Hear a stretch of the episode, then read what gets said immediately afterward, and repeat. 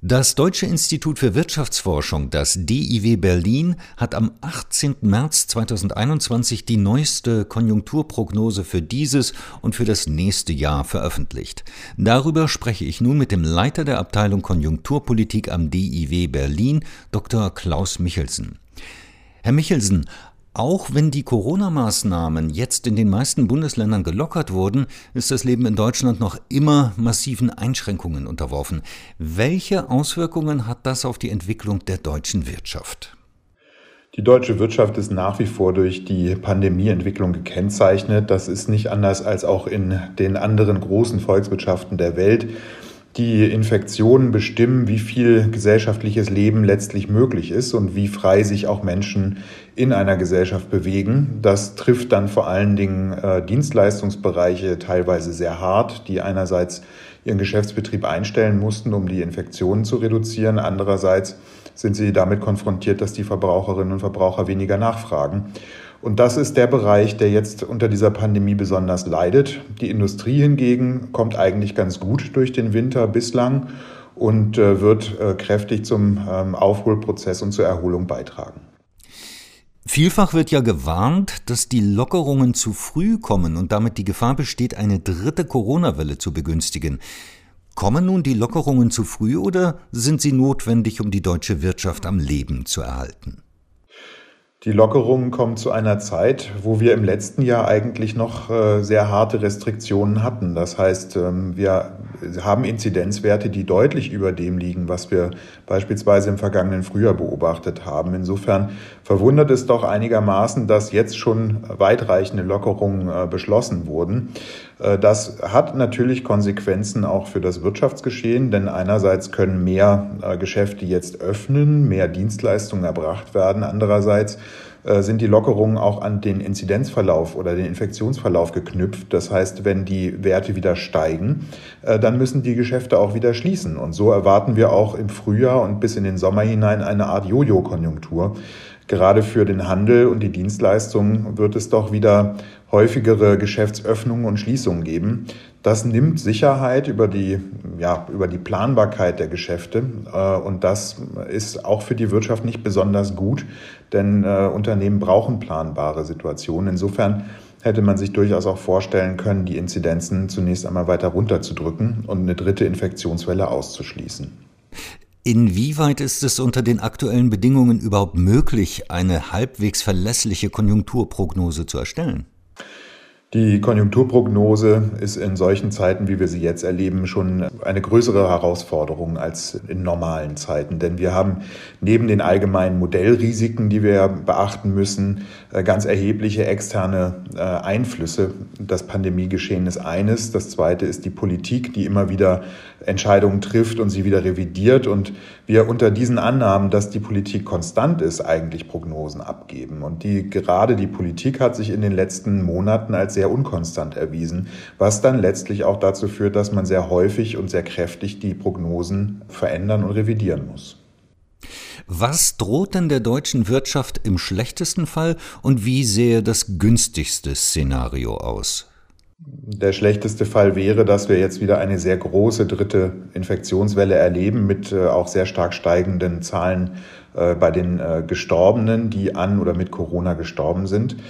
Darauf würde die Politik sehr wahrscheinlich wieder mit sehr starken Einschränkungen reagieren und eben die jetzt beschlossenen Öffnungsschritte wieder einsammeln. Das hätte zur Folge, dass die Unsicherheit gerade im Dienstleistungsbereich hoch ist und hier möglicherweise dann größere Insolvenzen anstehen und das möglicherweise auf den Bankensektor ausstrahlt. Äh, das positive Szenario wäre, dass wir mit den Impfungen sehr viel schneller vorankommen, als wir das bislang tun und dass wir eben sehr viel früher in eine Situation kommen, wo große Teile der Bevölkerung geimpft sind und sich wieder freier bewegen können. Das wäre die positive äh, Erwartung. Allerdings machen die bisherigen Impffortschritte dort nicht zu viel Mut.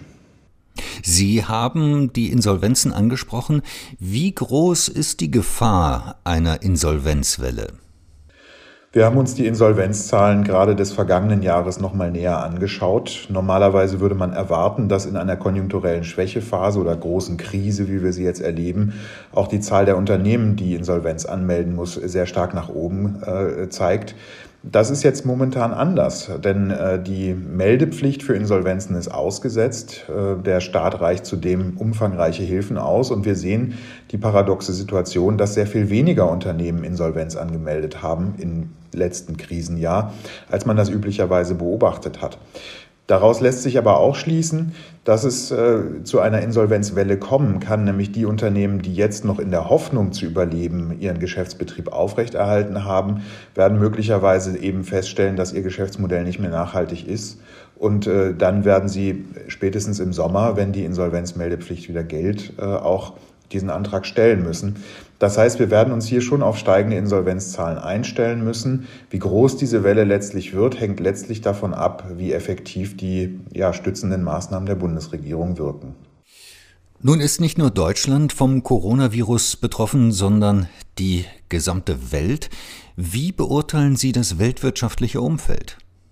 Das weltwirtschaftliche Umfeld ist geteilt. Wir sehen einerseits große Wirtschaftsräume, in denen es sehr, sehr gut funktioniert und sehr gut mit diesem Virus auch gelebt werden kann. Das ist vor allen Dingen der asiatische Raum, China, aber auch Japan entwickelt sich recht positiv. Äh, Korea oder Taiwan sind auch gute Beispiele dafür, dass man mit dieser Pandemie auch gut wirtschaften kann. In den USA läuft es auch vergleichsweise gut. Der Einbruch im letzten Jahr war nicht so kräftig wie in Europa.